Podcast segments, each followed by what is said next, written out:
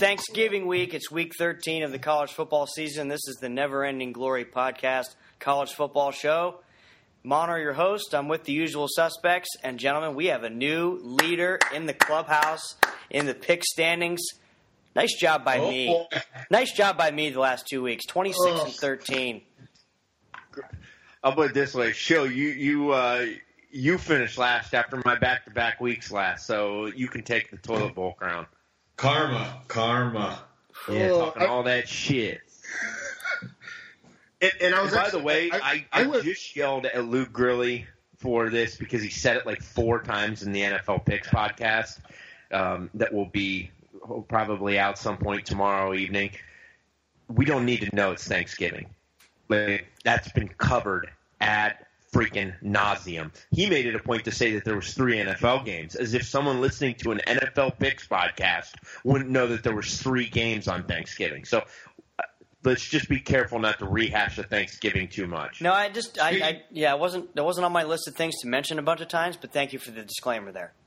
Yeah, I also I'm in full grunt mode. I'm in full grunt mode this evening. So listeners, beware. I'm I'm coming after anybody that's got crappy takes. Easy, Grinch. That's not for a month. Yeah, you're getting old. Jeez. Yeah. Well- I was wor- I was worried about. Um, I just looked back at it. I went rogue on seven games, so that's how I thought I'd lose the lead. But I only went three and four in those games. It was everything else that was abysmal. So, yeah, I'll eat the crow this week. It's disgusting. I, you know, I, I, I pulled some CDs out, and uh, this was back in high school. But this pretty much sums up my picks, thanks to uh, Adam Burris' CD collection.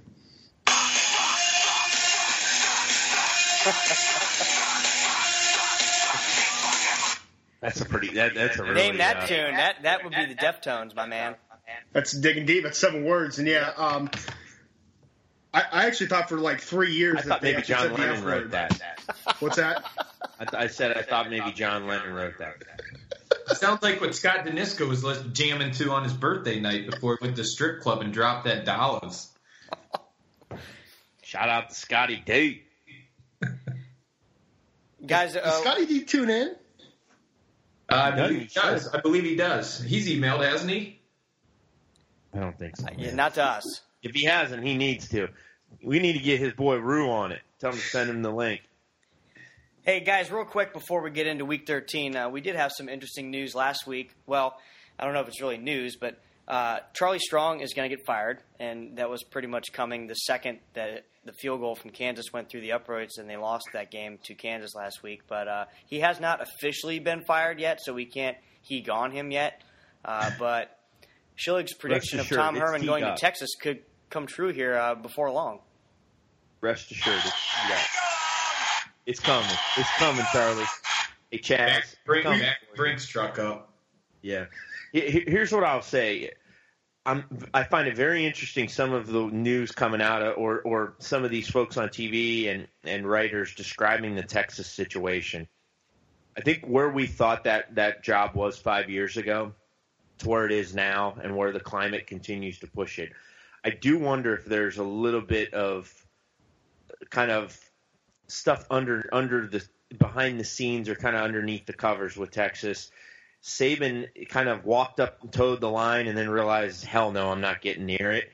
I, I, do wonder if there's if there's maybe a something or a little bit to the culture there and how difficult of a place that is to win because of the boosters and some of the commitments and some of the other junk. Well, Charlie Strong is very confident that this group is going to win a national title very soon, so he would disagree with that take. I don't. Well, I don't think this is so much the players as it's the overall atmosphere. Like Well, we've we've already seen. I, it. I envision a little bit of a varsity blues type culture, um, and then compound it with oil money and just kind of the overall entitlement that, that some of the elite probably have in that in and around that area. I- It's it's probably just super toxic. Well, I have a, I have a, a kind of a comical take on the whole situation, but I'm going to save that before when we talk about their matchup with TCU this week. Real quickly, let's just talk about the uh, playoff rankings that just came out a couple hours ago. Um, no change in the top four this week. Alabama, Ohio State, Michigan, and Clemson remain uh, pretty locked in. setting up that Ohio State Michigan game for a play in type scenario for those two teams to get into the playoff. And then you have Washington sitting at five, Wisconsin at six, Penn State at seven, all, I guess, with some kind of life. But, um, I mean, it's, it's becoming clearer by the week. You know, once again on the show this week, we had a discussion about whether the Big Ten could possibly get two teams in. I don't necessarily see it happening, but Joey Galloway seems to think that Penn State is one of the four best teams in the country. Which I mean, I know they beat Ohio State, but if they played again, would anyone in their right mind think that Penn State is better or would would pick them to win that game? No. We talked about this just briefly before. There isn't a line that I would feel comfortable taking Penn State unless it was above 42. You're talking about Alabama against Alabama. Yeah, uh, yeah. That, that, I was actually going to say 46, so we're right it's there. got to be above. It's got to be above six touchdowns. Wrap your head around that, NCAA. If you do this, whoever's involved in this stupid 14 pick, and you pick Penn State, good luck. In the They words that, that guy from from Taken, good luck. They lost two games. I'm, I'm so sick of this argument. I wish I wish you guys would have actually watched the show too because they they actually mentioned USC. USC has three losses.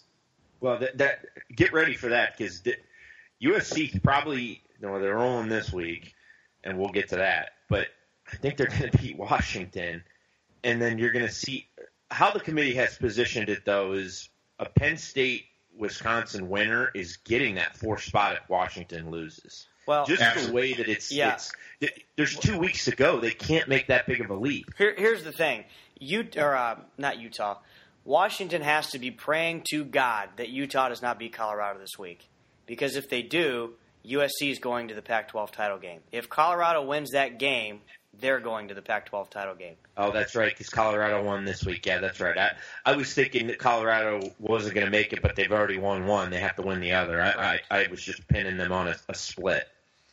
So that that's where we are. I mean, listen, we could have a discussion all day. I think it would be um, it would be interesting if they eventually went to eight, and you can include all five power conference title game or title winners, and then three at large.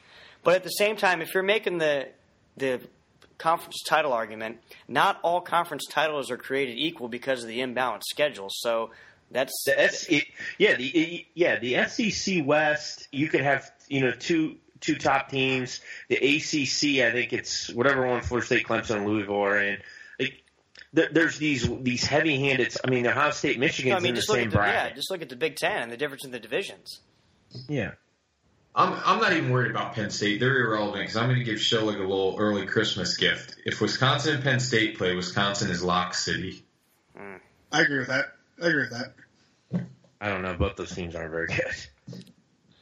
Well, let's get into the games this week. Uh, we have some some uh, traditional rivalry games here on the last weekend of November, and uh, we're going to start with one that's kind of relatively new to the mix. This is a Thanksgiving night game. LSU and Texas A&M. This is at A&M. LSU is a five point favorite, coming off a brutal loss last week to Florida, where they were stopped at the one yard line at the very end of the game on the last play that would have uh, either you know tied it and had a chance for them to kick an extra point to win the game. Um, A&M is kind of playing out the string. They're banged up. They have a quarterback that has not played much. Uh, just so you guys know, Farkey has chosen to go the um, random statement route with his picks again this week. So we're going to have some decoding to do. And he chose "It's Britney, bitch," which I think means uh, LSU because Britney Spears is from Louisiana. Is that correct, Farkey? Ding ding ding ding ding ding. There we go. This is going to be interesting. Uh, I'm taking LSU. They actually dominated that Florida game. They were inside the 20 five times. They got 10 points. They also, in one of the sequences, gave up a 99 or 98 yard touchdown the play after they lost the ball on down. That's correct. So think about that sequence to get only 10 five times. You kick five field goals, it's 15 points, and they win the game. Or more than likely win the Hey, game. shout out to Purdue for having uh, two former quarterbacks battling it out in the SEC last week. It's Could, unbelievable. couldn't couldn't get on the field for Purdue, but they're going to start for two SEC teams. Yeah. Well, uh, so all things considered, I think A and E. The one thing is, is LSU has been able to handle A and M's offense in years past. You go back to even Manziel. I'm going that route with LSU. Um, I think it's a rally around Ed O. This is his last chance because, and we'll cover this as well. There's something brewing in Baton Rouge, and it's also going to affect Tallahassee. But A and M's backup quarterback is day to day too with that shoulder. I mean, I, I, I don't see how how they're going to compete in this game. Well, who does? Who thinks they are going to compete? Our natural foil shill? What do you think? Boy, he's going, he's going to the well again. I am. I am. Well, I'm. I am betting this game. I'm not betting a side. Th- this line's too fishy. I, I agree with that. I, this line seems way too short. Um, the play here is the under. I think it's a 13-10 game. So um, I won't go contrarian that much on you guys today, but I do like A and M in this one. Call me crazy.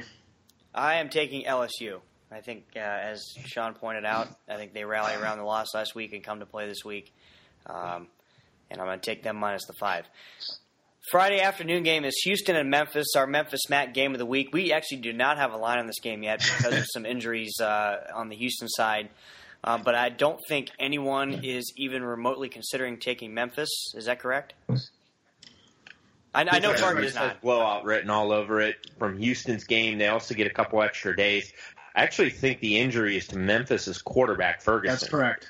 Yeah, So- Oh, my he's bad. questionable My bad. along with Ward. I, I This- forgot. yeah, it was he- the other quarterback. He, he, I actually hope he plays because then the line won't be completely insane. Um, i- i- even if he plays, uh, I think this is a blowout win, 24 plus points. It, it, it's going to have to be a really high line. We'll we'll tweet about this one, but I would be shocked if it's even within consideration not to pick Houston.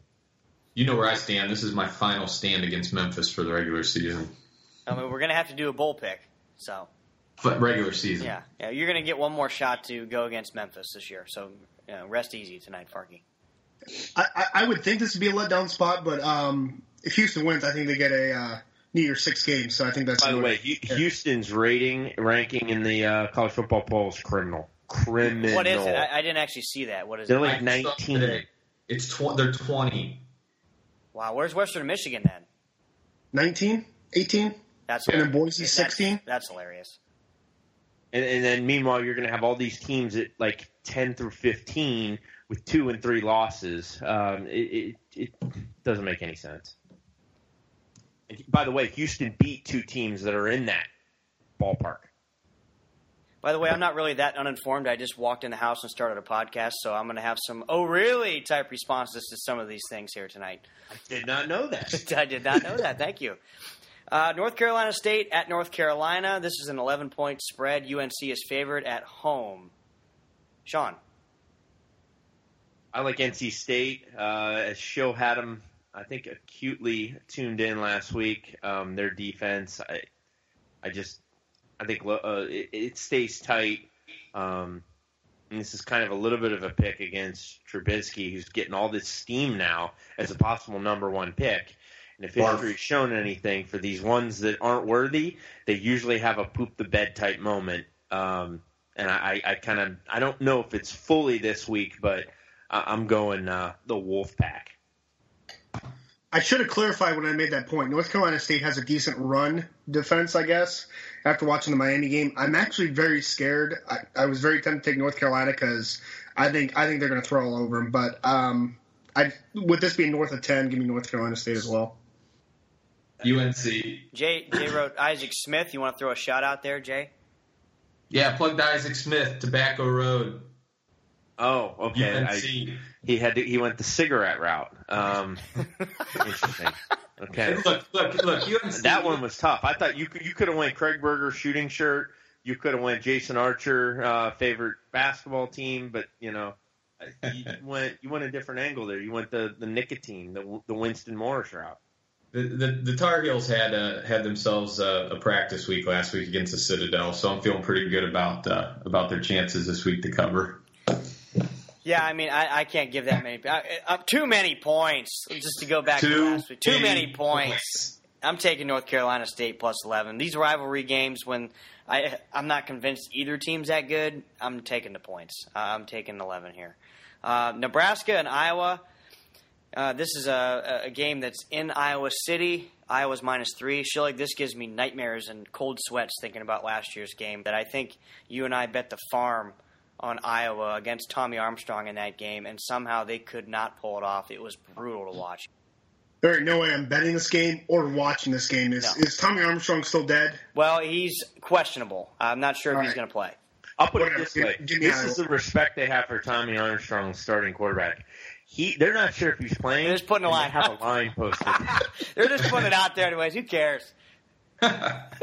so that's that's called the anti-difference maker. Farkey wrote poop for his pick. So Jay, go ahead. You want to stab at this one, Sean? Now, uh, both these teams are shit, so I don't know where you're going with this Yeah, one. I'm, I'm uh, kind of interested.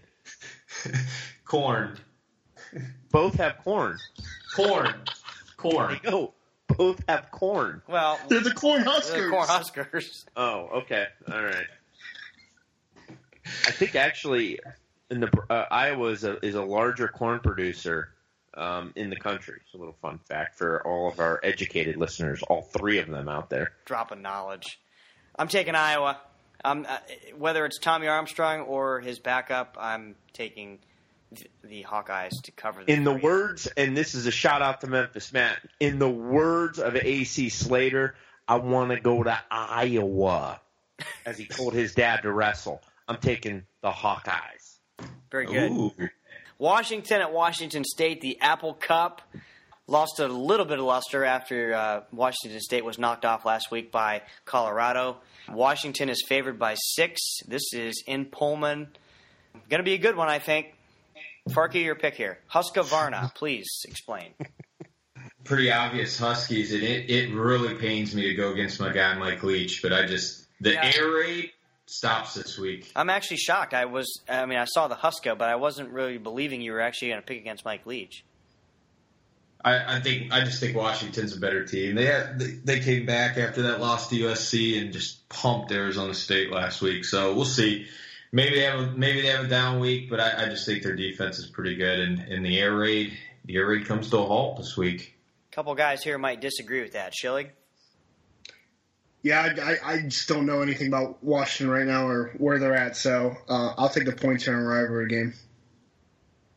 Yeah, that's my angle as well. What I will say is usually injuries don't affect you the first week. It's the second and third weeks after um, teams get a chance to kind of you know figure things out, and you can scheme for usually one game.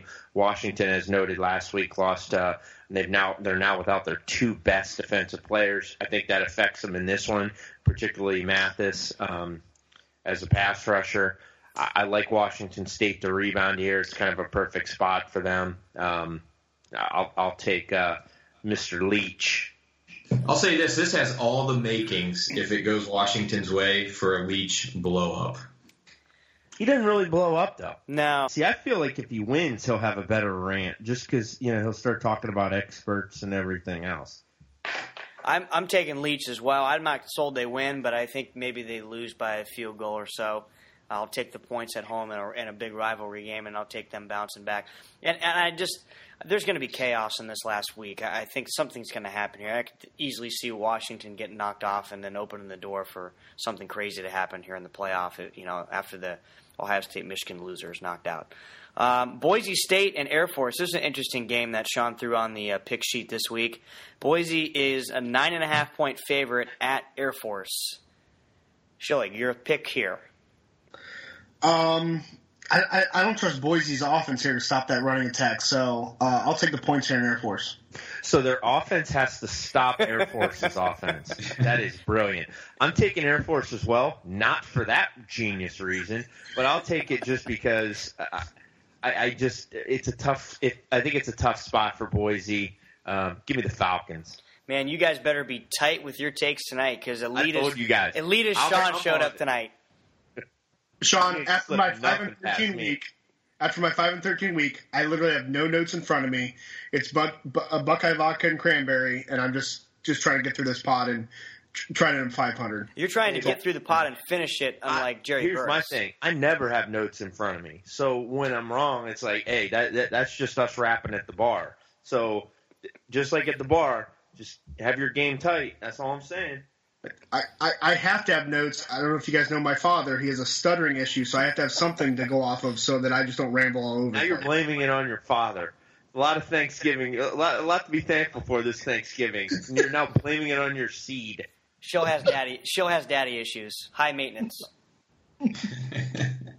Farkey, your pick. I went with you're my boy Blue. I'm going with the the Blue Field, Boise State. It's on the road. I know it's on the road, but that's that's their that's their image, the Blue Field.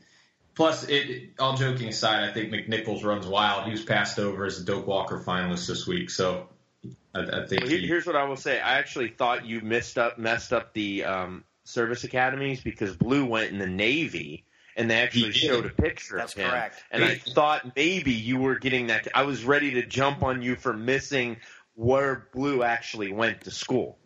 Well, I'll, I'll tell you, Air Force head coach Troy Calhoun had a hell of a take this week too. Our strongest muscle is the one inside of our chest cavity. Wow. Wow. Troy. Uh, There's gonna. no cool Troys. Like, name one cool Troy. That that quote sucks.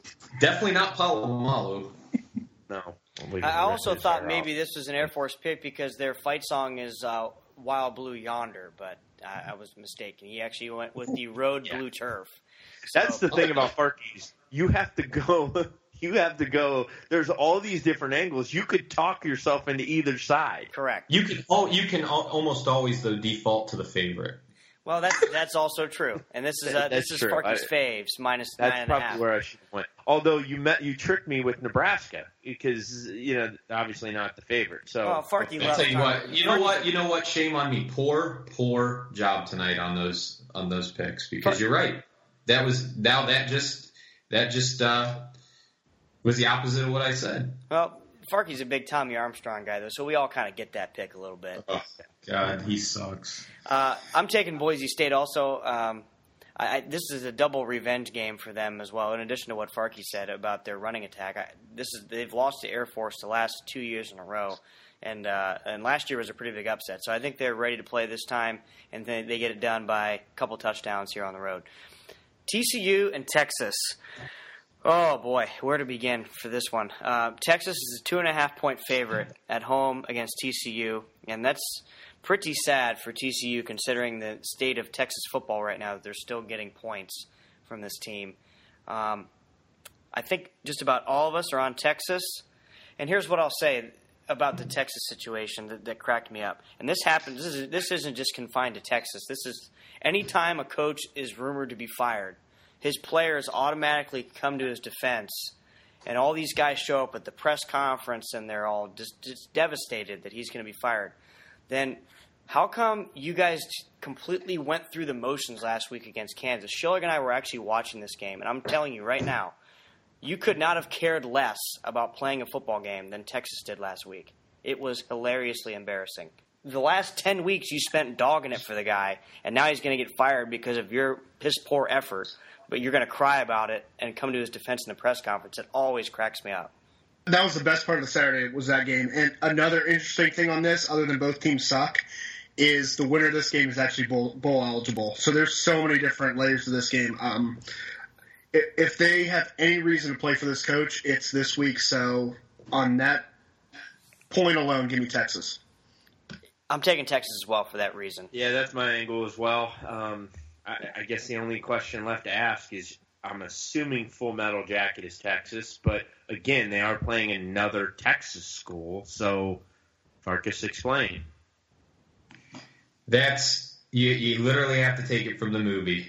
Only steers and come from Texas. Steers and Queers, you, you can quote the movie. Yeah, but again, both schools are from Texas. Damn it! What? the the other team is actually Texas Christian University. I'll tell you what, Witty went out the window tonight putting these together. Are you serious? You didn't like know who they were playing? You, I, I you knew they were playing consistently, every all year long. to This is actually perfect because Am I really going to rally? I, I was thinking to myself, am I really going to rally around this coach with these guys? Probably not, but I went ahead and took him anyway because I thought, well, TCU has basically crapped on me all season long. So So this is funny because you haven't picked the Texas, and we're not getting another Texas pick because I think this is the last game of the season for them, right? I mean, Well, they're not. They or could do they make a play bowl. next week? They could make they're a bowl. playing for a bowl game. They are. Yeah, they're five and six. Oh God. Wrap your head around that. I thought they put some rule in where 500 teams can't make it, but who knows? They No, got 100. They have so many bowl games. You'll you'll see some five and seven Yeah. teams with bowl games. It's garbage. Yeah. Well, the sad thing is, is we just took Texas and their consensus pick this week. And I don't feel that bad about around that. Oh. So it. Moving on. Okay. Uh, okay, Toledo and Western Michigan. Western Michigan trying to continue the undefeated season. They're nine point favorite at home against Toledo. I kind of like Toledo here. Call me crazy. I don't know. I think at some point Western Michigan is going to have to sweat one out. And I think Toledo is going to come in here with absolutely no pressure on them and give them all they want. I might be a lone ranger on this one. Farkas explained because Shell and I are with Western Michigan. This is Shill's, fa- this is It's I favorite. row the boat. His favorite thing about college football: row the boat. No, I, I, actually, I hate every second of it. Um, Titanic, you didn't row. No, but it's a boat. They had to row when they got out of the ship. For Christ's sake, we got Thanksgiving coming up. You could have tied in Thanksgiving with Mayflower, and you I- picked Titanic, which sank. I don't support Thanksgiving. It's the best holiday. It's a meal. It's not a day. Will Muschamp made that clear today. we're practicing Thursday. It's a meal. hey, like I said in the NFL pod, I know what about. I know every Thanksgiving how it's going to play out. I know at twelve thirty, MZ is going to have four hands in his pants and be zonked out halfway through the Detroit Lions game. Wake up and be like, "Whoa, whoa, what, what happened? What happened?" Oh, oh. What we should have had is MZ on here to give us a rant on anti the history of Thanksgiving. oh yeah, no kidding. Sourpuss. I think this line's ten. So you know, if it gets north of ten, I like Toledo. Since it's nine, I like Western Michigan. Uh, Toledo. I, this game's for the MAC championship. Um, I mean, these are the two best teams in the conferences by far. Toledo loves to throw the ball. I think Western Michigan can control the clock and kind of keep Toledo's offense off the field by running the ball. So uh, row the boat. Texas Tech and Baylor. We were going. I was going through on my lunch break today trying to pick these games, and I was staring at this game for about twenty minutes, trying to figure out why in the hell is this on our I pick put it on this there. week. This game is awful. I put this on here so we could talk about it for a few different things. You can give us the score on the Texas Tech game, please, right now. Last week, Yes. oh, it was my favorite game of the week. Iowa State sixty six, Texas Tech ten. They lost to Iowa State three and eight. Iowa State sixty six to ten. By eight touchdowns. That's correct. They they had some Hey, great. you know what though? Cl- Cliff Cliff was probably wearing the, the the the lenses off those glasses and looking all dapper. The only Yeah. guy that that I, the only guy that can like him is Adam Burch. It's unbelievable. I, I don't know how Great you could possibly like him. I, I remember.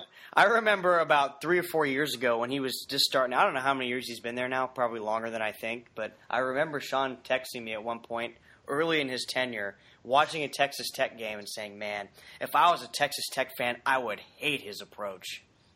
He just I, I hate guys that, that would rather look cool than win. Like just be a winner. Like for as much as I can't stand Harbaugh, I do like the fact that like he's not trying to win like a beauty contest. Like he's gonna look like a douche and a dork. and he doesn't but- care what people think about that. Yeah, yeah, and and like all he is is about winning. So I, I can at least totally respect that. Can oh, uh, like Cliff is is that that's why I like the Hulk so much. That's why I like Leach so much. Is these guys like genuinely want to win and care and wear it on their sleeve. And like Hulk doesn't care about his hair. Like he looks like Ernie McCracken halfway through games. He's not trying to like you know, I, trying to be a Calvin Klein model like this punk. One of the other terrible things is you have to hear so many takes every week about the nostalgic comments of when when Cliff used to quarterback this team back in the day. It's awful. Yeah, you know what I remember? I remember Maurice Clarett lighting them up. Yeah, they on the way weren't to good. Nashville. I mean, that, that's the thing. He was a, he put up numbers. His team stunk, and the only thing he's been good at as a coach is having other quarterbacks that do just what he did, put up huge No, numbers and what he's been good is he's been lucky to be a coordinator when there's been some seminal talents come in, and then oh by the way, he's ran out two quarterbacks that are better than the one that he has right now, Davis Webb and Mayfield. Yeah. Oh, Patrick Mahomes though is up for all these awards. And give me a freaking break.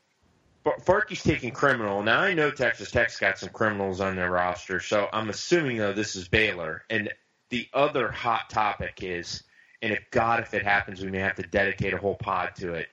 The Baylor program has one of the four or five front runners is one Mike Singletary. Yes. That is Oh yes. made in heaven. It, I'll put it this way: that would actually get me to change my opinion on the entire program if they brought in Mike Michael Singletary. I would love it. Him dealing with with high school recruits would be utterly fascinating. It's it's going to last for eighteen months because he's going to quit because the kids are going to quit on him. But it will be a thrill ride. It will be better than the Millennium Force. I mean, Over it, under a number of cry, times he would cry in the locker room next year. it takes me back to the uh, the old league viewings at Sean's place back when Singletary coached the 49ers. It was appointment television. I'm telling you what, it was unbelievable. What a great era, by the way. We had guys like Mike Singletary, Tom Cable was coaching the Raiders at the time. I mean, it was freaking hilarious to watch. That was yeah. There was uh, there, there was quite a few. I, I, actually, I'm going to have to look that up. We'll have to we'll have to cover that at some point, maybe uh, in uh. You guys need to cover that on your on your NFL pod. Well, if this Singletary gets any steam, we can we can. I'll have that queued up and I'll go through. I think it was like at the end of the Art Shell era. Yeah. Like oh there, yeah. there was some some premier Romeo Crennel. Yeah, it was Romeo Crennel, for the Browns. Oh, absolutely. fantastic coaching talent. Yep. All right. Uh, so Schilling, you're kind of the lone wolf here. Explain your Texas Tech pick. It, it's for one reason. Uh, four weeks ago, when Baylor was six and zero, I said they would lose out, and they are almost home. Uh, they are at West Virginia next week, so that's a loss. So I'm taking Texas Tech purely because I want my prediction of Baylor going from six and zero to six and six to stand true. Well, and actually, what you said is, is if they lost to Texas, I think it was Texas was their That's first correct. Yes. Correct. If they lost to Texas, they weren't going to win the rest of the season. And the funny thing was, is I remember thinking, well, do they still play Kansas? And they had already played them. Um, and then I was like, yeah, he's he's he's got a legitimate shot with that. And here we are. Here we are, and let's move on to yet another horrendous game this week. Although Oh it, my is, God. it is a rivalry game, I guess. Arizona State minus three at Arizona. Two awful football teams. I, I don't even know why this is on here. These teams are a combined seven and fifteen. Uh, I mean, it's it's big. It's big for the co-eds. Ugh. Here, here's a stat for you: points against Arizona State 289th, Arizona 286th. should be a battle. I, I'm taking Arizona State just because I Arizona is so so so bad, and Arizona State's Question. not much better. But I'm taking Who's the State. more deplorable head coach? Ugh. Todd Graham, he, he's a I- I- deuce. Yeah, I think Todd Graham's more deplorable. That's why I'm picking that. I Farkey think put the world loves the world loves to to reward scumbags. I'm taking Todd Graham in a just a narrowest margin over Rich Rod. That's that's a good angle. I I, I do need an explanation for this one. You won't get you will not get that on ESPN on, on game day come come Saturday. You won't get that angle there. I, I, I don't think Lee Corso is breaking that down on game day. I, I I don't think so anyway. Farkey wrote not the moon. Jay? Sean, I don't know. Sun Devils. Oh God, how did I miss that? That's on Uh, me. yeah, That's on me. you always have to go to. I, I'm noticing a theme here. You have to go to their mascots. Yeah, I agree. Well, this next one should be pretty straightforward. Farkey put Mecca, and I'm assuming he's talking about Columbus, Ohio, because we're going to talk about the Buckeyes. Uh, minus seven against Michigan. obviously I know Farkas is going to take the Buckeyes, so that was kind of a giveaway. But I'm also going to take the Buckeyes as well. Just for me, I, I know Michigan's kind of a popular pick here, at least among you other two guys on the pod. Uh, I could easily see this being a low-scoring, close game, but I'm going to need to see Michigan actually play with Ohio State at some point to be comfortable taking any sort of points. So I'm going to take the Buckeyes here, and I think they win, and they might win by a couple of touchdowns. Here's the thing: if Ohio State's going to throw the ball at all, they better throw the ball better than they did last week. I mean, Barrett was atrocious. Thank God he throwing the ball again. How are they going to throw the ball against Michigan? The game plan here is really simple. Do. I, I don't. I don't put anything past this offensive play calling that these guys have had the last five weeks. So I mean, seriously, I'm not an Ohio State fan, so you guys are more tuned into this than me. But like, I didn't get a chance to watch a ton of the game last week, but I saw Barrett's numbers and they weren't good. I mean, how does this happen where they can go from putting up 62 two weeks in a row and just being ultra explosive to not being able to get first downs week to week? I mean, is it the play calling? Is it the execution? I mean, what's going on here? Well, they had 16 first downs. Okay, but they they, I they moved the ball fine. I just, the ball? I think it's, it's it's a combination between if they don't get third and manageable, i.e., less than third and four or less, that that's where they struggle. And what happened is is they they get some of these yards, they get first downs, and then they hit these third and sevens and third and eights and these clear passing downs, and they just didn't hit them. Uh, there was a couple plays like Barrett had um uh 82. Who's who's 82 Farkas? Um, God, what the hell's his name? Anyway, across from him, no one around him throws it behind him and you know that that in and of itself, he's getting he's he's crossing the field and yeah, Clark, he, he's he's getting 40 yards on that play. I mean, there's not anybody in the screen um, that can make a play on it. So it, it's it's just that's a microcosm type play, really. And, but that's the problem. We talked about this three weeks ago. We said that, that, that they didn't need to put themselves in long third down plays. It, it, same exact conversation. The comment you made was made three weeks ago, and we're still there. I mean, do you think they're not running the ball enough on early downs, or what is it? No, Mike, Mike Weber averaged eight yards a carry last week. When are they going to give him 25 carries in a game? I mean, they get J.T. Barrett ran for 100 yards on 24 carries. Why not shift some of those carries over to Weber? I that's what's bothering me about this play calling. Um, I like the under in this game, so just like the uh, LSU A&M game, I'm going to take the points with Michigan. I see at six and a half a lot of spots. I would have made this pick a lot tougher since it's seven for the pod, giving Michigan. By the way, if you're thinking of playing the under like Schilling did, I don't know what you got it at Schilling, but I think it opened at 51 and it's down to like 45. Yes, I got uh, 49 and a half. That's pretty good. So, Sean, your thoughts? I know you're picking Michigan, so uh, give yeah, me. Yeah, I, I'm, I was. I didn't even know what the number was. Come Sunday, I, I liked Michigan once I had heard, got wind that it was uh, six and a half or seven. I think it's kind of hovering in and around there. Um, but the I love the under as well. I, this has kind of all the makings for kind of a, a 16-10 type game. Um, I think there is an outside chance for Michigan, but it's it's going to have to be a special teams touchdown. Yeah, you guys are you guys are actually talking me big time out of my uh, totals pick. I put the confidence pool at 44. I'm just slapping myself now. I mean, it's still under the total though. Yeah, no, I, I, get it. I get it. I don't think it's going to be anywhere near that, though. The more I think about it now. Yeah, but, I, but seriously, and, and a, couple other guys that I that I know are Buckeyes fans. We were talking about this on another uh, text thread today. Would you really be shocked if Ohio State comes out and puts up 28, 35 points? I, I wouldn't know. there is a scenario. I think if if they're able to move, Michigan's not seen a front like Ohio State's all year. That that that's the one thing is for as much as they talk this defense up, and the corners are really really good, like big time corners. Give you that. Up front though, there there's a, a whiff that this could get this could get a lot like last year, just because Michigan's not ready yet. But is Noah Brown slow? How many targets does he get? He he doesn't get any targets. Well, he's not going to get many this game because they're going to put the clamps on him. I think you got to look at Ball, and I think Weber and Samuel are the guys that are going to have, have to have the big games.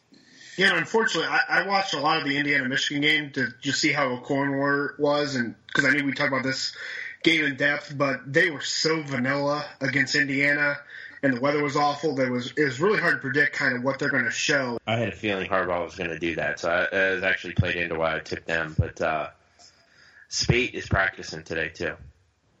Yeah, well, you're not. Be Gonna, interesting, to see, be interesting to see how cold it gets. you're not going to know who's playing quarterback for Michigan until they take the field for the first snap. Yep. All right, Kentucky and Louisville.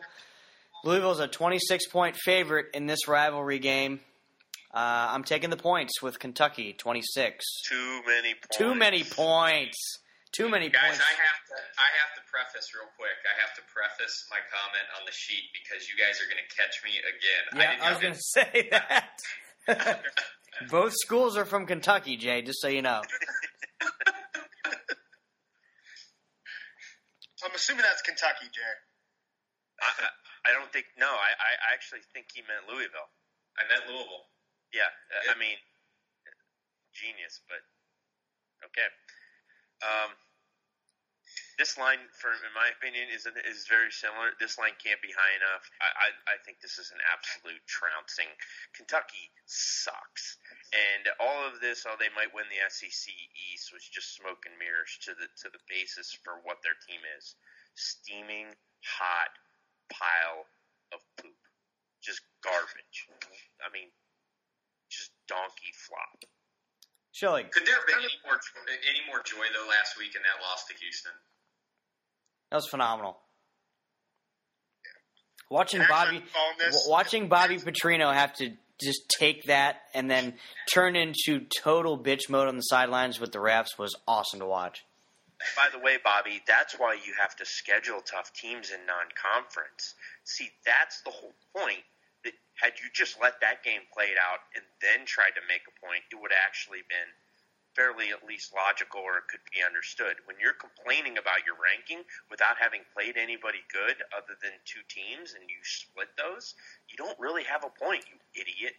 Schilling, One thing that did catch my attention though this week is Kentucky. I didn't realize they have two thousand yard rushers. Does that matter? Probably not, right? Blowout anyway. I mean, who knows? But I'm taking the points. Believe it. No, I know. I As took well. I, I- I've actually um, teams that get eliminated, kind of, you know, so to say, eliminated from the college playoff. They are one and seven against the spread the following week, where they kind of just shut it down because they know they're out of it. So I'm going to play that angle here and take the points Kentucky. Virginia and Virginia Tech. Virginia Tech is an 18 and a half point favorite at home off their big, big win at Notre Dame last week, where Notre Dame blew another 17 point lead. Um, I'm going to take the Cavaliers to keep this one relatively close and cover the spread. Sean.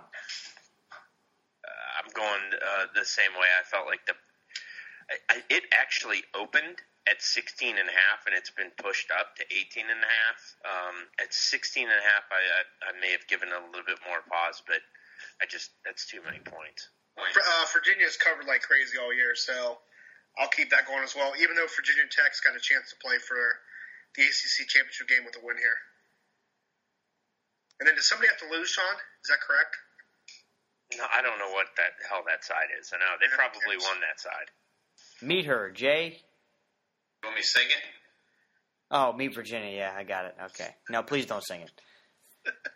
Wow. So how about this for the last two consensus picks? Texas and Virginia. Man. Good lord. I can't combine stomach those, you Virginia combine Tech. those two teams. If you combine those two teams, they get beat by Alabama. Oh, by easily. Oh, yeah. Not even close. Sean put on here Rutgers and Maryland. Any, anybody interested in talking about that game? I, have one angle: Rutgers versus Ohio State, Michigan, Michigan State, Penn State. I don't know the score. I, I don't. Actually know. I score. do. Okay. 224, 224 to nothing. That- That's a The fact. yards. That's a the fact. yards. Two thousand two hundred and fifty-eight to three hundred eighty-two. by the four big schools in the Big Ten. Chris Ash, you, my friend, have some work to do. hey, hey, consistency's not an issue over there. Yeah, I tweeted this from our account too uh, on that same topic because Sean texted or uh, tweeted this, and I replied. There was a video taken at the end of the third quarter of the Rutgers Penn State game, and I'm telling you right now, there were maybe 200 people in the stands. Maybe. The family, their own family members. Their family deserted them. I'm not watching this, guys. I'm sorry. I'll meet you at Sbarro's. oh my! But uh, we're we're, not going to pick that game. We're moving on. Georgia Tech and Georgia. Clean old fashioned hate. This one's in Athens. They're a four point favorite. The Bulldogs are over Georgia Tech. Um, I'm taking the Bulldogs. Any objections to that? None whatsoever. Okay. So we we have a consensus pick there. There was a little bit of confusion there. I think Farkas was going a Ray Charles angle. Um, I believe that. So Georgia is a consensus pick at minus four. Iron Bowl, Auburn and Alabama. Bama's a 17 and a half point favorite at home.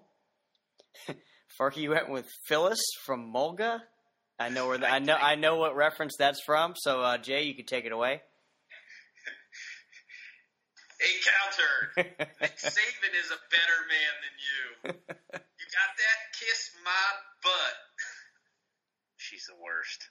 She Uh, actually. Harvey In fact, Updike's Harvey Updike's the worst, but she's close. Yeah, he, he- I, I'd venture to say that about ninety percent of Alabama fan is is utterly deplorable to use. You know what though? You know what though? Phil, Phyllis had a bout with cancer last year.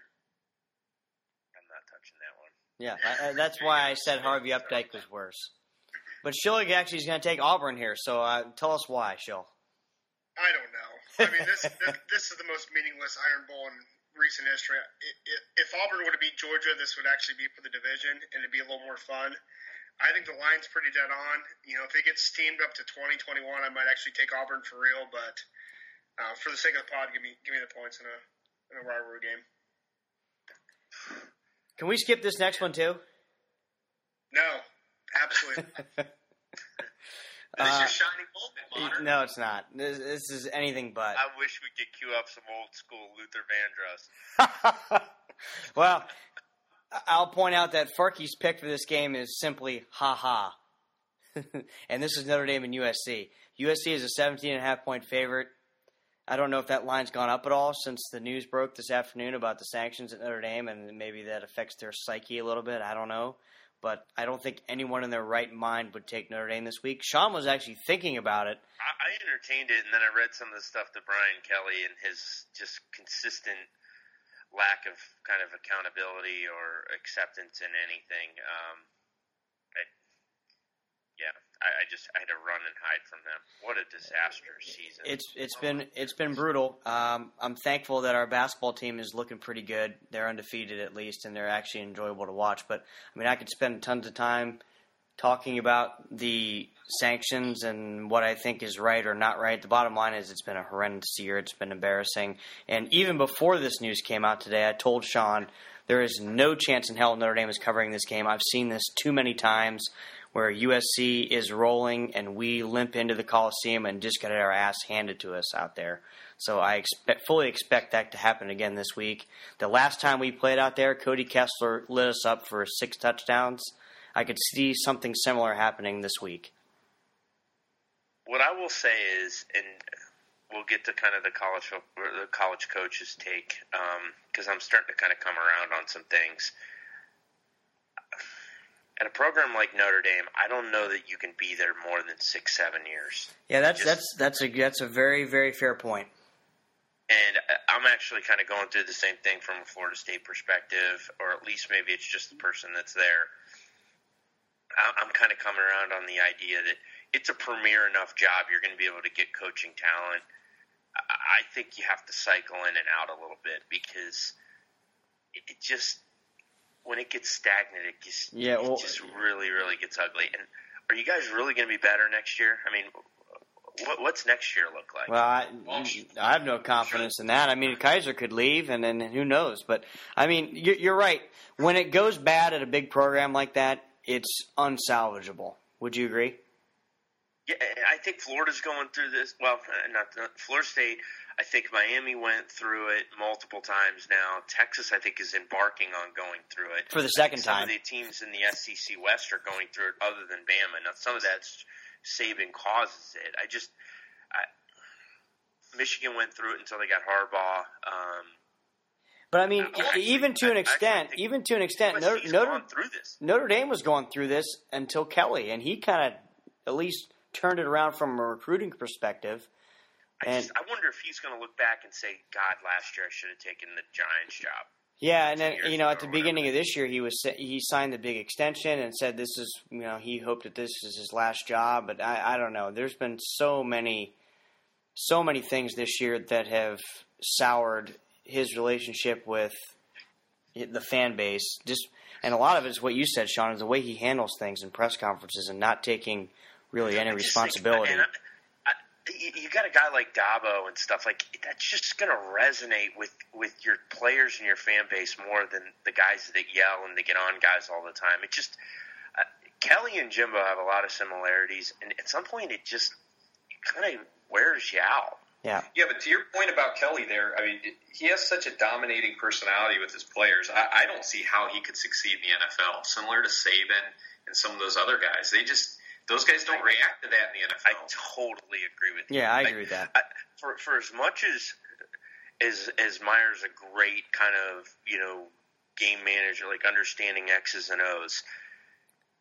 He, he is. There's a reason he's the recruiter that he is. Saban just bludgeoned you with all the resources and just you know winning and and you know the pocketbook of of that that kind of booster club and everything else. But like you you have to kind of behaviorally be able to kind of get through to some of these kids, and I, I think some of these there's certain guys that do it. Dabo's one of them. Urban Meyer's one of them. They just they have a different way of going about it that I think is more consistent and long term than than some of these others that, that just you can only yell so much.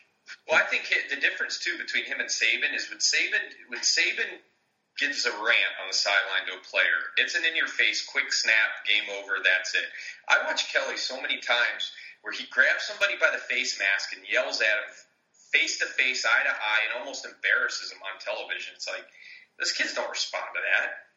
Well, I mean, we can get into his sideline demeanor, you know, all you want. The, the, the thing that concerns me is, you know, and, and I've defended Brian Kelly in the past. He did a nice job kind of bringing the program back from the dead, but I, I, I wonder, you know, if and when they move on from him, who they're going to be able to get in there because the Notre Dame job isn't like a Texas or a USC or an Ohio State where you have all these resources. There are a lot of other hurdles you have to get through to be successful at Notre Dame, and not a lot of people can successfully navigate that. Yeah, how about the fact that you don't have an indoor practice facility, right? Well, yeah, no, we do, we do. oh, you do? Yeah. Okay. Well, it's all the more indicting that uh, Paul Sullivan is no longer with us. Then why the hell was he? Why weren't you guys practicing inside? What the hell? His name was Declan Sullivan, and it, it, I don't know. I, I don't know. He had to be out in the elements, I guess. I, I don't know. Uh, God, we can be on He this. didn't. He didn't have to be out there. Brian just get never his got simple there. ass up there. Wow, you're slow tonight, Jay. Brian, why don't you get your fat ass up there and record this? It, I will say this though, it was a gateway into arguably the greatest fantasy football name of all time. we'll leave it off the air though. Uh, God, we could spend an hour just on on you know just going off of this topic, but we're not going to. Kind of a big game in Happy Valley this week. Michigan State is at Penn State, and again, things we didn't see coming at the beginning of the year. Penn State is an almost two touchdown favorite in this game. They're minus thirteen. Uh, they're playing for a chance to go to the Big Ten title game. They're playing for a chance to keep their relatively slim, I think, playoff hopes alive. They're going to need some help. I think that this is going to be a much closer game than that line indicates. I'm taking Michigan State. I think they give them all they want. Yeah, I think the pressure of the moment uh, gets to Penn State here. So, yeah, I think it's going to be close as well. A little fun fact preseason, this line was Michigan State minus five. Wow. That was fun. I'm taking Michigan. I'm taking Michigan State. Just too many points. Too many points. Farkey's faves, anything to say about that? I'm going to go the opposite way just for uh, for all the highlights that you gave, Monter. I, I think they respond the opposite way in this. I'm going to I'm going to cover the points. Egg Bowl, Mississippi State at Mississippi, seven and a half point line. Ole Miss is favored. This was the game that I probably struggled with the most when I was going through this pick sheet. I stared at this for a long time, and I could not figure out how I wanted to, to take my angle here. And what I ended up settling on is I'm not sure Ole Miss is thrilled about going to a bowl game. They realize they actually have to play another, you know, maybe another three, four weeks after this. Whereas Mississippi State just has to get ready for one more game and let it all hang out against their rival. So I'm going to take the points and seven and a half here in this game with Mississippi State. Yeah, I'm uh, I'm taking the points too. Um, I I wasn't going to give it all that much thought about some bowl game and what some these you know college kids that are Well, dude, both high, these teams are awful. I mean, what do you want me to do? Both these teams suck. Mississippi State doesn't even have their quarterback. I, that, that, I guess that's wait Mississippi State's without their. I'm sorry. Mississippi. My bad. Ole Miss. Yeah, I was gonna say yeah, and but Ole Miss quarterback they burnt the the uh, the red shirt. He's gonna be a stud. Yeah. Patterson's gonna be awesome. Um, he was the best quarterback last year in in all of the classes uh, across the whole class. I. Uh, I, I just went with points. That it just was. It boiled down to that easy. I did find it fascinating that Mississippi State got just absolutely handled by Arkansas and uh, and Dan Schreck's boy Bret Bielema last week. They've, Bret. they've given up over fifty two weeks in a row. So this is probably a dumb pick on my part. I think even Schilling is taking Ole Miss here. Is that right, Shell? Yeah, yeah. I think part of their. I, I can't believe this line was north of seven. So, you know, that makes me think this is his coming out party. Even though he had he's had a couple pretty good weeks. So, uh, give me Ole Miss. Yeah, I'm going to regret this pick. I can already feel it. Farkey? I'm gonna go. Uh, I'm gonna go points. I'm gonna take Miss Ole Miss. So So you put That's- cu- you put "Come Monday," which is a Jimmy Buffett song. So what does that have to do with this? Mississippi living legend. They're, they're both Mississippi. It's a I, listen, rivalry game. listen. I'm at the point now where I was hide, I was staying quiet and hiding from this pick because I didn't want Monitor to look at the sheet. So Dude, I, Farkey, I have to look at the sheet to know which game's coming up next. That's how we do this. I mean, ideally, I could have thought We to myself. honestly, we, I, I could have thought to myself, uh, it's rivalry week, so there's probably going to be a lot of in-state games, huh? we, we, have done this for what, like nine weeks of the 13 or something like that. We've done it this way consistently for about six weeks running. You, like, I, you, I just, I'm baffled. Like, you just, you never cease to amaze me, man. Well, it was. It's only the second week I've done this, and like I said, I did not think about the fact it was rivalry week. Old uh, Miss has actually showed signs of being decent this year. I hate the half point, but I'm going to take them anyway. I don't know how you missed that, that rivalry week memo, Farkey. I mean, it's Ohio State Michigan week. I mean, No, they, well, I wasn't thinking in state. Just didn't didn't. they I mean, ESPN just beat you over the head with it all week. I, I don't know, whatever. Talking We- Washington State and Washington for about three weeks now. We got a couple more games here left to pick. Utah and Colorado. This is uh, in Colorado. The Buffs are a ten point favorite at Utah. Too many points for me. Too many points. Too many points. This is typically the spot where I would uh I'd play the zigzag, but I, I don't know. I, I'm really impressed by Colorado. I've been on a lot this year, so I, I think the line's a little high. Sean, did you think this would be closer to seven, or do you think that I, I, I feel like this line's high? That's why I'm taking Colorado. I thought seven and a half or eight. Okay. Yeah, I, I agree. I, I and kind of what you said about Penn State show. I think maybe a little bit of pressure here on Colorado. They have to win this game to get to the Pac-12 title game, which would be a huge accomplishment for them, considering where they've been the last five six years. I, I maybe I'm wrong. I personally just felt like last week was in their eyes. Maybe Yeah, a big- I agree with that. I agree with that. I think Yeah, I think was. I think maybe a slight letdown here for Colorado. I, Slight. I didn't. win by you know they I, I think they win the game, but I think it's you know a four six point game. I just I haven't I haven't been sold on Colorado to go to go high enough to ten points in this game. Utah's Utah's again like Ole Miss, but probably even more so showed spurts of, of being a pretty good team this year. So I, I definitely like them to cover this, or not. I'm sorry, not cover it, but uh, not get beat by. We, we've had Utah on this podcast quite a bit for picking games, and uh, full disclosure, Farkey's sister works in Utah, and uh, I don't think he's picked against them yet. Man of principle. man of principle. The last game on the docket Florida State and Florida. This is in Tallahassee. Florida State is a six and a half point favorite.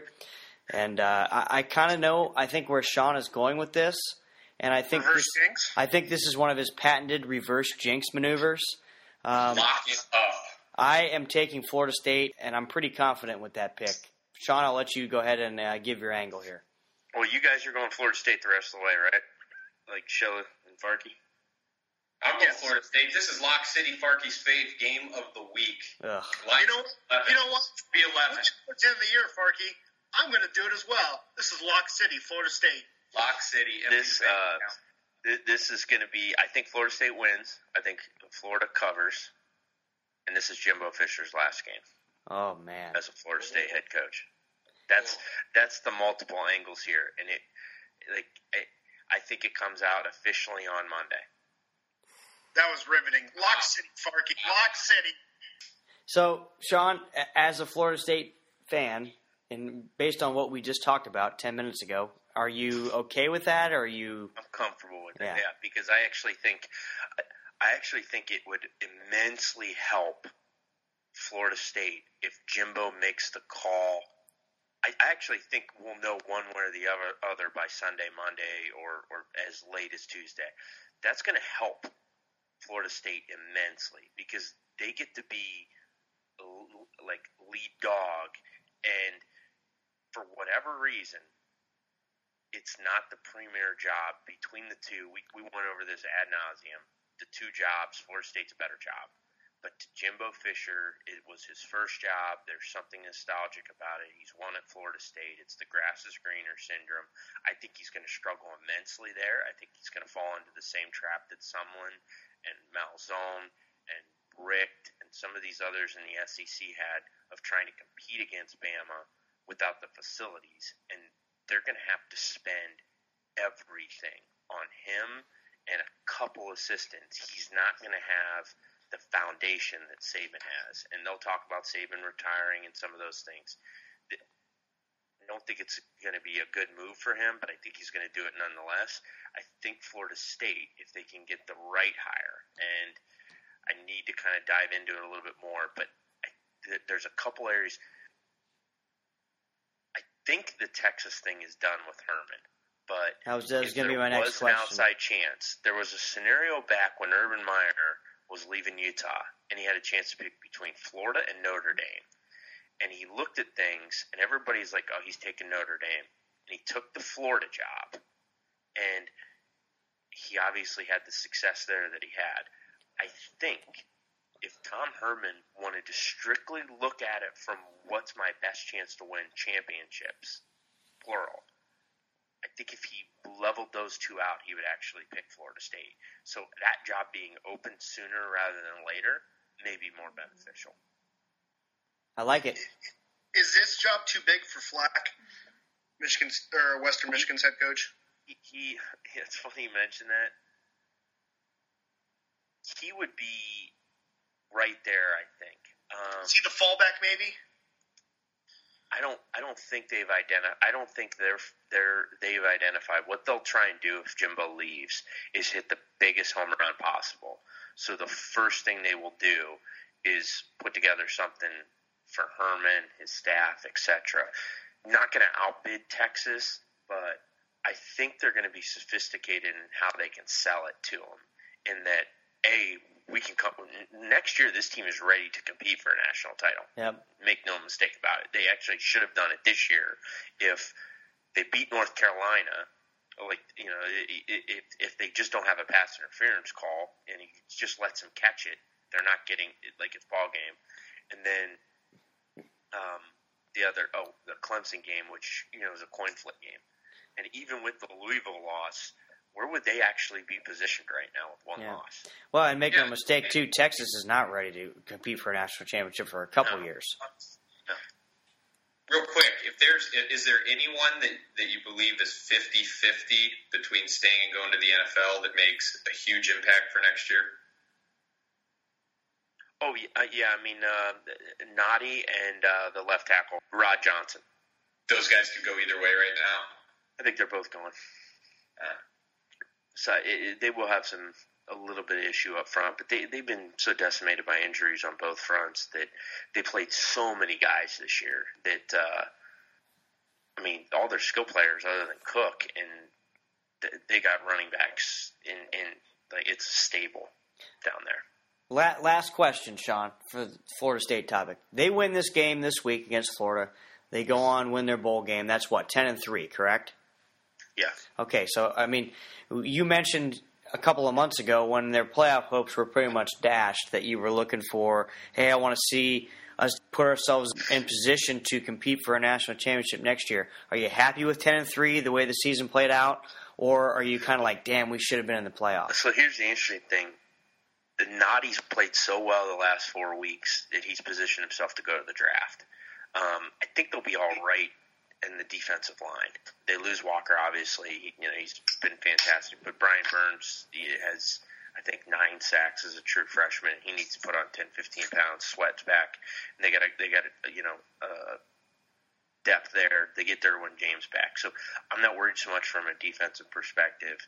Um, you still return Francois, who to me has been really, really good this year. He's had some accuracy issues, but I think he's been hurt the offensive line does concern me a little bit, but you know, under the right system, the right coach, they can work around that. Jimbo's just kind of worn me out with this constant bidding and this this constant LSU stuff. Like he almost left yesterday, last year, so I just think a lot of folks are kind of like, well, if he's still floating this out here, he's going to try and leverage for more money.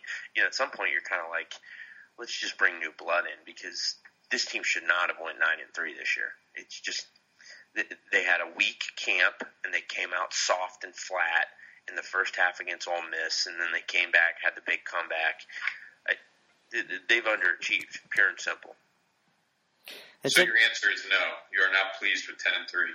I'm not pleased. Uh, directionally for next year, I think we're there, but we open against Alabama next year. Ooh. So how how optimistic can I be? Uh, you know, if we have if we if Rod Johnson comes back and Nnadi comes back, we have like those are two big time horses. Like you're bringing two thoroughbreds back on one side of the line and one, on on the other side of the line.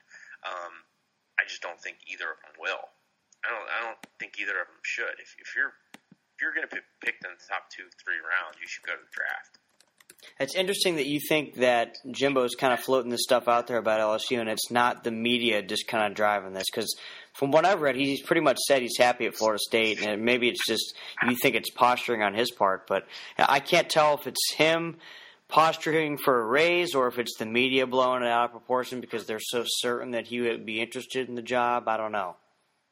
Well, from everything that I've read, kind of deeper behind the scenes, is he's saying all that, but he doesn't want to. He's not walked himself into a corner like Saban did, and he's always left kind of some avenues open. And I mean, I think it was Jamie Newberg um, is is a writer for twenty four seven down there. He he basically pulled twenty coaches, assistant coaches across Big Twelve, Big Ten, SEC, and ACC.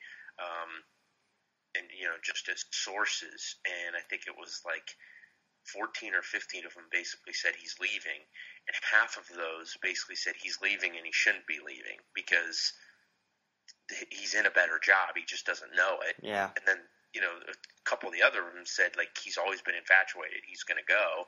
They didn't indicate you know which job was better but like a lot of them were surprised. So and those are anonymous sources and everything else but I, I found it fascinating to get that, that type of an input, and that, that to me is a reading of the tea leaves so much that you start to put some of the, the pieces together, and it's like when you follow recruiting, you know where the visits are and who, who goes on the visits. If mom and dad go, there's a legitimate chance that kid's going there. Um, and when they went, some of that other stuff, like what they say to in interviews doesn't matter. It's who goes on visits, who doesn't go on visits you know that that that's always the telltale sign.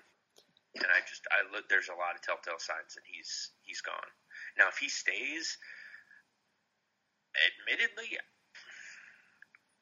if, if he if he stays it. if he stays, don't you think in a way next year is a little more promising? Just next year. What I'll say is, if he stays, you basically have him for the next three four years. Um, just because you know obviously the only job that he really would want would be LSU or maybe Bama.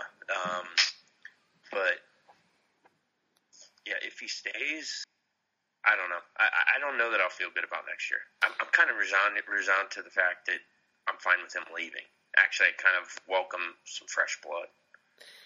Well, The 24 7 thing has left a little bit of a sour taste. you talking about the Showtime? Yeah, it's just, he's.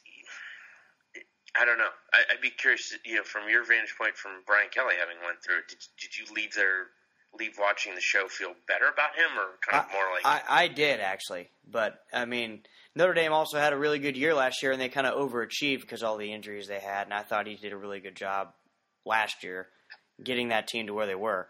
Now Florida State's in a di- little bit different situation with the expectations that they had and a couple of the losses that they had. I, I don't know. I, I don't.